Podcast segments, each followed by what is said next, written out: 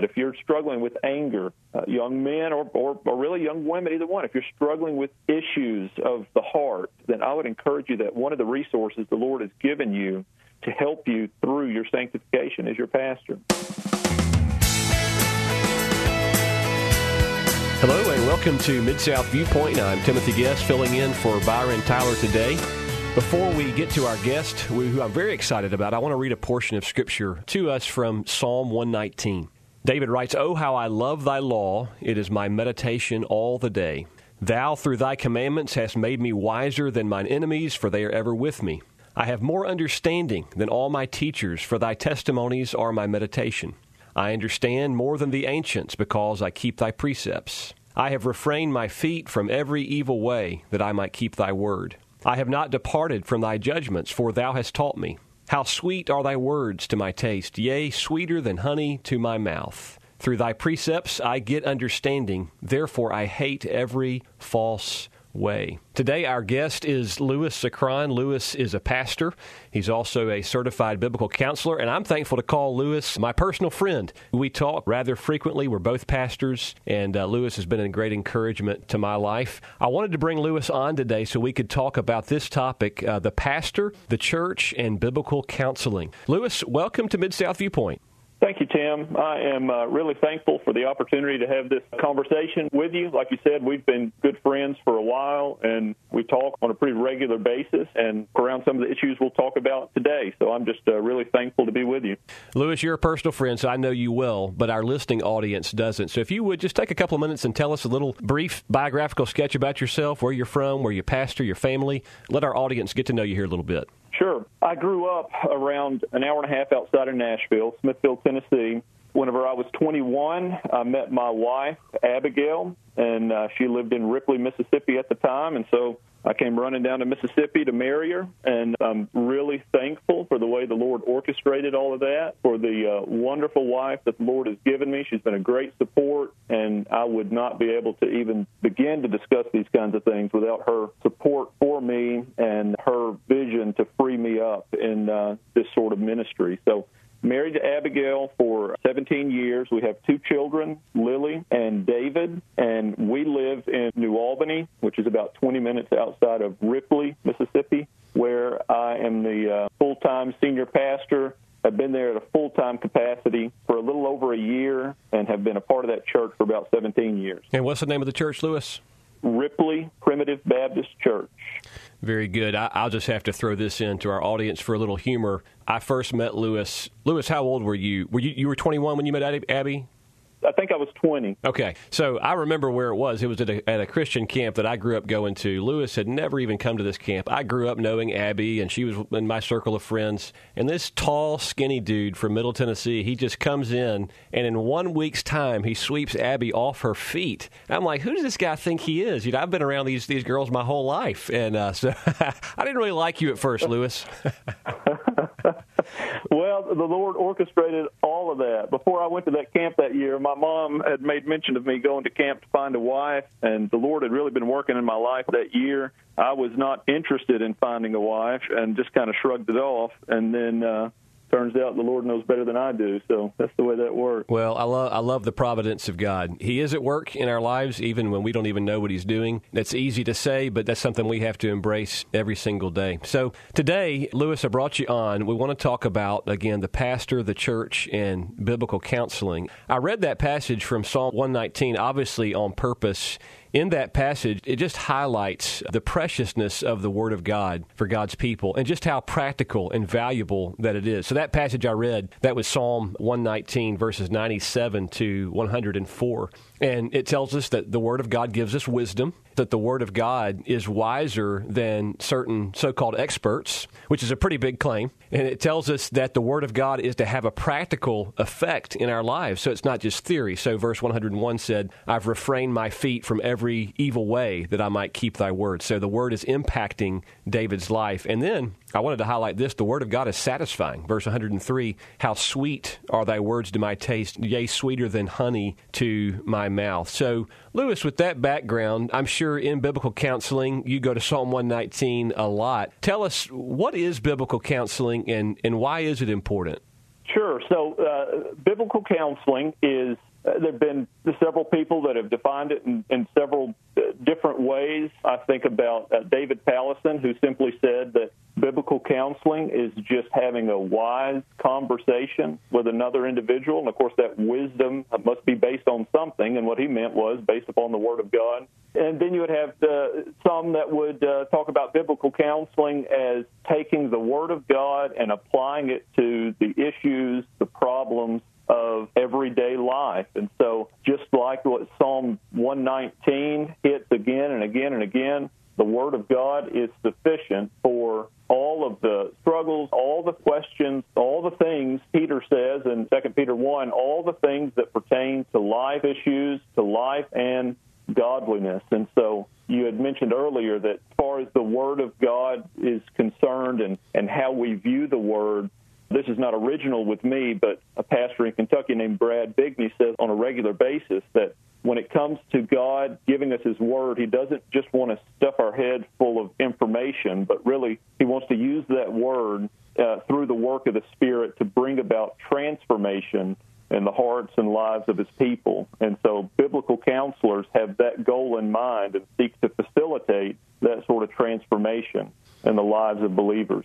So is that kind of like, you know, when you just said that about God's word not just designed to fill our heads with information, but to actually impact us? I'm thinking of that image of disciples, right? Of being in the school of Jesus, which we would probably all love that thought as Christians and hearing it in a sermon. Hey, you're in the school of Jesus. That's a neat thought. Jesus is my teacher. But what does that look like practically? It has to mean a frequent confrontation. I don't mean that in a negative way, but a confrontation with the word of God and how it's to impact my life.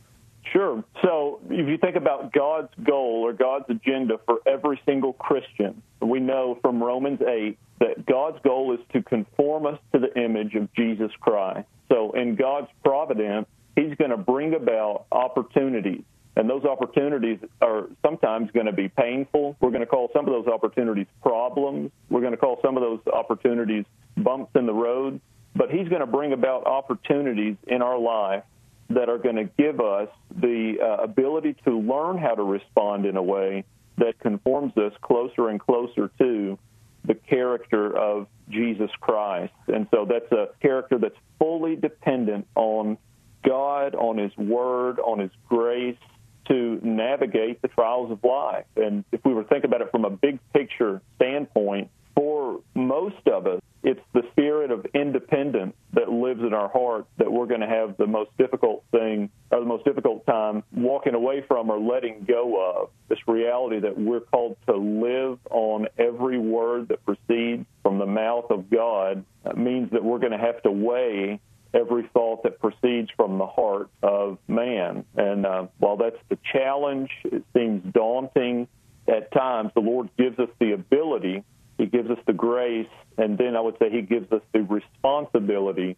of walking that out in our lives. So we're talking today with Pastor Lewis Sacron, the pastor of Ripley Primitive Baptist Church in Ripley, Mississippi. Lewis is a pastor, obviously, he's also a certified biblical counselor, and we're going to circle back to some of what we've already talked about and expound on this more. But Lewis, before we go further, some may be wondering what distinguishes biblical counseling from other schools of counseling, because there's there's lots of counselors out there. So what do we mean when we say biblical counseling?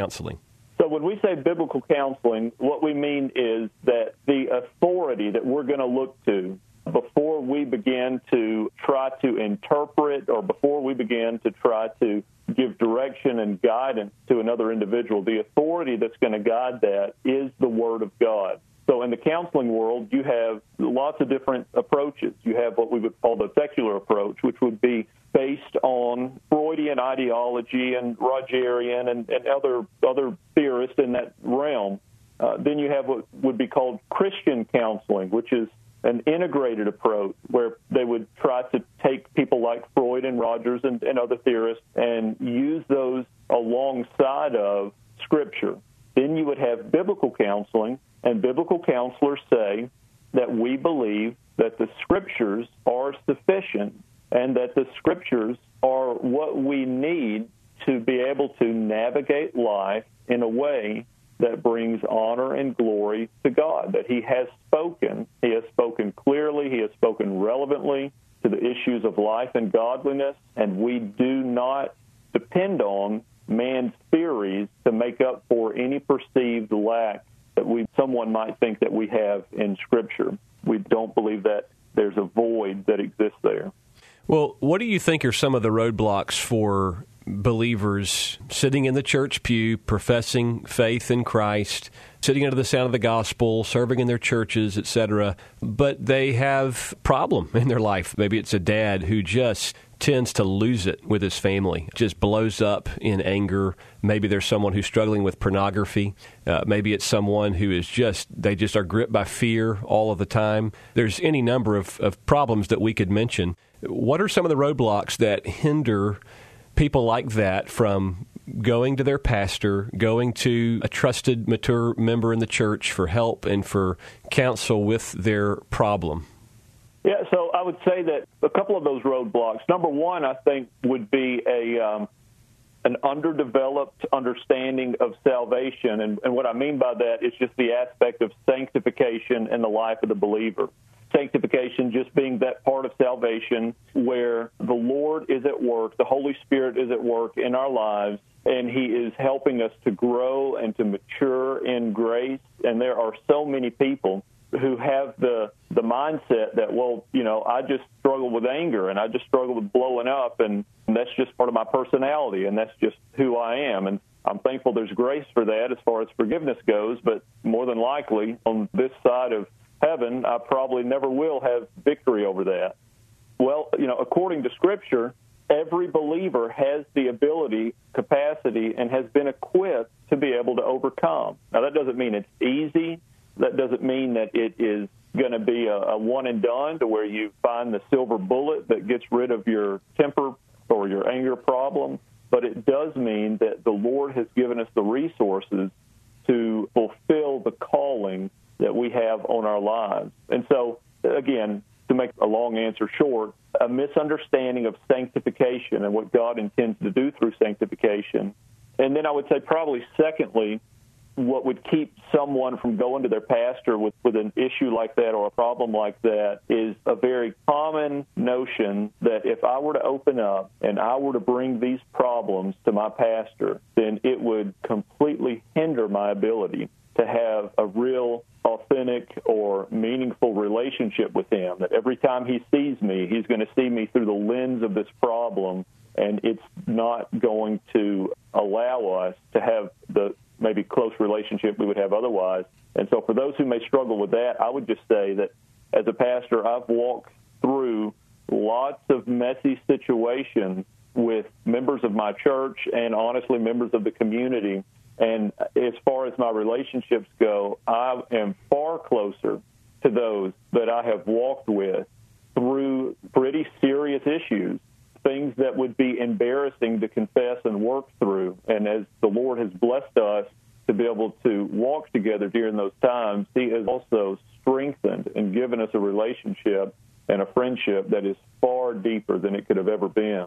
And so your pastor has been given to you by the Lord to shepherd you. And um, I would just encourage you, just in general, that if you have spiritual issues like that, if you're struggling with anger, uh, young men or, or, or really young women, either one, if you're struggling with issues of the heart, then I would encourage you that one of the resources the Lord has given you to help you through your sanctification is your pastor. Isn't it part of it too? And It's really just kind of what you touched on, just kind of this embarrassment, you know, of man, that I just probably the worst person in this church. And so I would it would be more comfortable for me. It would be easier for me to just keep wearing this fake image that I'm smiling, everything's going great, but really I'm just I'm miserable inside and I don't want to be this way. You know, I love the Lord and I want to overcome this, but I just can't get past that hurdle of the embarrassment that it would mean. Have you met with that some of your members? Absolutely. And one of the common things that I've said in the pulpit over the years is that it is vital that we become comfortable with the reality that we are sinners. Now, that doesn't mean that you become comfortable with your sin, but if Christ did not come for the righteous, but if he came to call sinners to repentance, then our connection to Christ, as far as going to him for grace and mercy and help, is the fact that we are sinners in need. And so, so often, again, it's we think about concepts like grace and mercy and salvation, And we think that from an informational standpoint about how all the dots are connected and how we can develop those things and talk about those things. Uh, but the truth is, the only person who needs grace is the one who actually struggles with sin. The one only person who needs mercy is the individual who's actually struggling with sin, and the only one who really needs salvation is not the person who struggled with sin one time a long time ago before they were converted, right? But salvation is an ongoing process in our life, and so it's vital if we're going to be living a life that is seeking to put sin to death, which is what we've been called to do, to mortify the deeds of the flesh then at first, uh, before we're going to even engage in that, we're going to have to acknowledge that we struggle with real sin and we have real temptation on a regular basis. And it's embarrassing to do that, but you know, it's a freeing thing whenever a group of people can come together and have enough, uh, not just comfort with one another, but, but a, a commitment to loving one another, helping one another, having a biblical idea of what an edifying relationship from a spiritual standpoint is supposed to look like, that we can be vulnerable and we can find the encouragement that we need. Satan would love for us all live behind a mask and do that under the guise that I'm making God look good right now by living a life that doesn't seem to be affected by sin. And um, that's just not what we find in Scripture.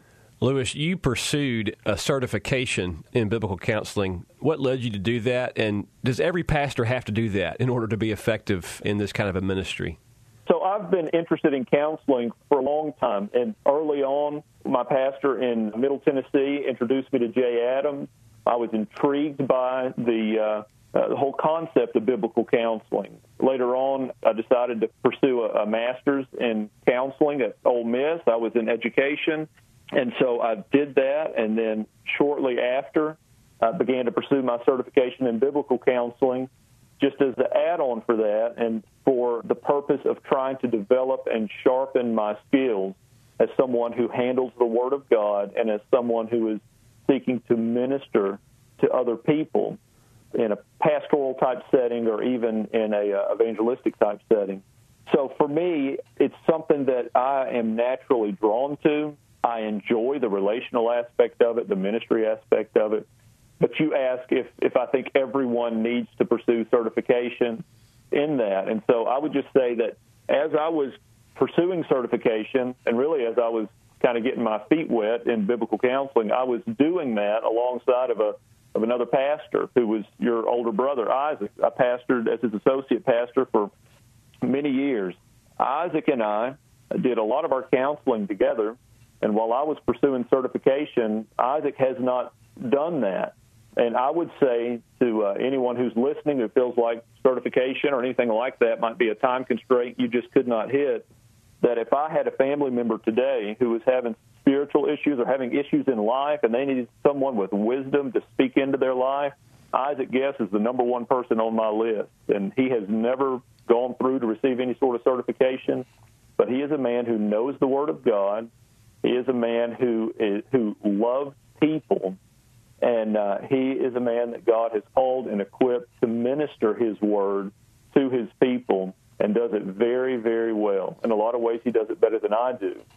I do think for people who are interested, certification can be very, very helpful, but I don't think it's essential in order for you to be able to minister and, someone and, else. And when you say that, Lewis, you're not saying it's okay to be lazy and not sharpen your skills. The reality is there are treasure trove of resources, of, of books that have been written, of studies and sermons, and so many things where people have dealt with specific problems and have spent many, many years dealing with, with counseling specific problems from the Word of God. So there's lots of ways if pastors don't have the time to go pursue a certification, even though that can be very valuable, there's many ways that pastors can be diligent in equipping themselves to be more effective.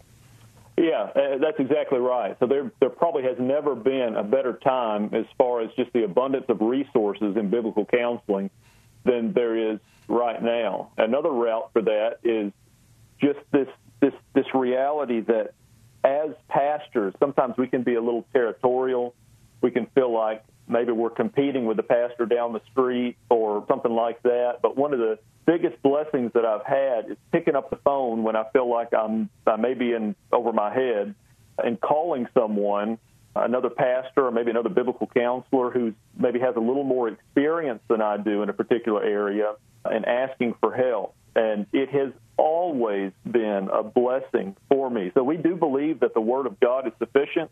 We do not believe that the man of God is always sufficient, right? And so we need one another to sharpen one another. So early on, I had a, a scenario with addiction. The first thing I did was find a biblical counseling ministry that dealt with addictions. I gave the guy a call. His name was Tim Brown, and he was more than willing to help and get us pointed in the right direction.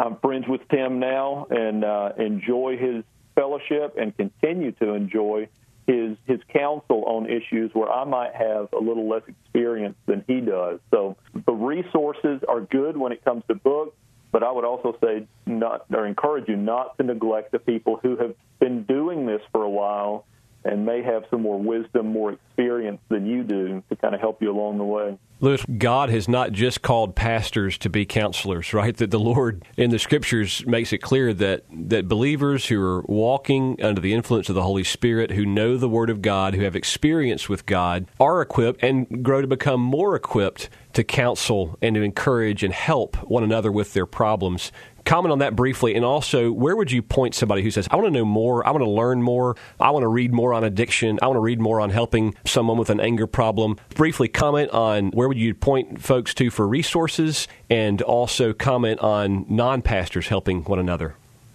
Yeah, so I think it is vital that non-pastors join in on the ministry opportunities that are out there. So, just to give you an example of that, I do counseling in our church. I also do counseling in our community. And there are plenty of times where I have to either put someone on a waiting list or try to redirect them to find someone else because I just do not have the time. My schedule is booked. I've got too many sessions going as it is, and then at the same time trying to pastor a church. And so uh, there are different counseling centers, biblical counseling centers throughout the country where you have members who are doing the bulk of the counseling you have pastors who are overseeing that, and it ends up becoming a real evangelistic opportunity for that church to be able to take people, walk through their issues, point them to Jesus Christ, the sufficiency of Scripture. And it's an exciting thing to see when a church catches the vision of just how the Lord might be able to use them. I was I was having casting this vision for our church a couple of months ago of what a wonderful thing it would be if we were known as the church in town where if you were struggling, if you had a problem in your life, that you could come to our church and there would be a group of people who would love you, care for you, minister the Word of God to you, and seek to help you as you walk through that issue. I think it's a beautiful vision for the church. I think it's a biblical vision for the church, uh, particularly in line with the Great Commission. And so at our church, I've got some younger folks that have expressed interest in biblical counseling. And so I started out by giving them a couple of resources. Typically, start out with Instruments in the Redeemer's Hand by Paul David Tripp. Um, and then I've got a few that are looking into pursuing ACBC certification. And uh, you can go to biblicalcounseling.com to to uh, to get more information on that while I said that I don't think everyone has to go that route, I think that anyone who wants to grow in their confidence and in their ability in, in ministering the Word of God cannot go wrong by um, by pursuing certification or by pursuing uh, training through um, ACBC. The time- uh, so, as far as finding resources on particular problems, uh, there is a good website called it's uh, biblicalcounselingbooks.com, and they have those resources divided up by you can search by topic, um, and and you can have all kind, you have access to all kinds of resources uh, on all kinds of different topics. And so that's as you know, if I had to give a short answer, that's what I would encourage those listening to do. If uh, if you wanted to learn more about anger, or if you wanted to learn more about breaking free from uh, lust and, and pornography and purity issues, those kinds of things, um, even decision making. Uh, it, we just it's just incredible how the Lord has used different people to articulate so well what the scriptures have to say about these different topics. BiblicalCounseling.com and BiblicalCounselingBooks.com. Louis Sacron, pastor of Ripley Primitive Baptist Church, has been our guest today here on Mid South Viewpoint. We've been talking about the pastor of the church and biblical counseling. Louis, thank you so much for being with us. The time has gone by way too fast. We've had a great conversation, and I really hope that this uh, conversation has been an encouragement to pastors and, and non pastors alike. Louis, thank you so much for being with us. Thank you, Tim. Folks, that's all the time we have for this edition of Mid South Viewpoint. Thanks for listening. Today's Mid South Viewpoint is brought to you by Navage. Just think about all the nasty stuff we breathe in every day. You know, the dust, allergens, bacteria, pollen, pollution. You know the things in Memphis air. What are we breathing? Well, if you wash your hands and brush your teeth every day, then why aren't you cleaning your nose to clean out all that junk that's trapped up in there? Let me tell you about this product. If you suffer from allergies, sinus infections, or are worried about what you're breathing in, it's called Navage. N A V A G E. What's Navage? Well, it's the world's only nose cleaner with powered suction. People that have suffered from lifelong allergies call Navage a complete game changer. They are breathing more clearly, sleeping better, snoring less less and feeling a whole lot better. In fact, 90% of people who use Navage report feeling healthier. Now, with cold and flu season just around the corner, why not make Navage part of your daily health routine? Experience what it's like to truly breathe better, sleep deeper, and feel healthier. Go ahead and visit Navage.com. That's Navage.com. Or you can find Navage at Walgreens, CVS, Rite Aid, Bed Bath & Beyond, and Target. Navage. N A V A G E.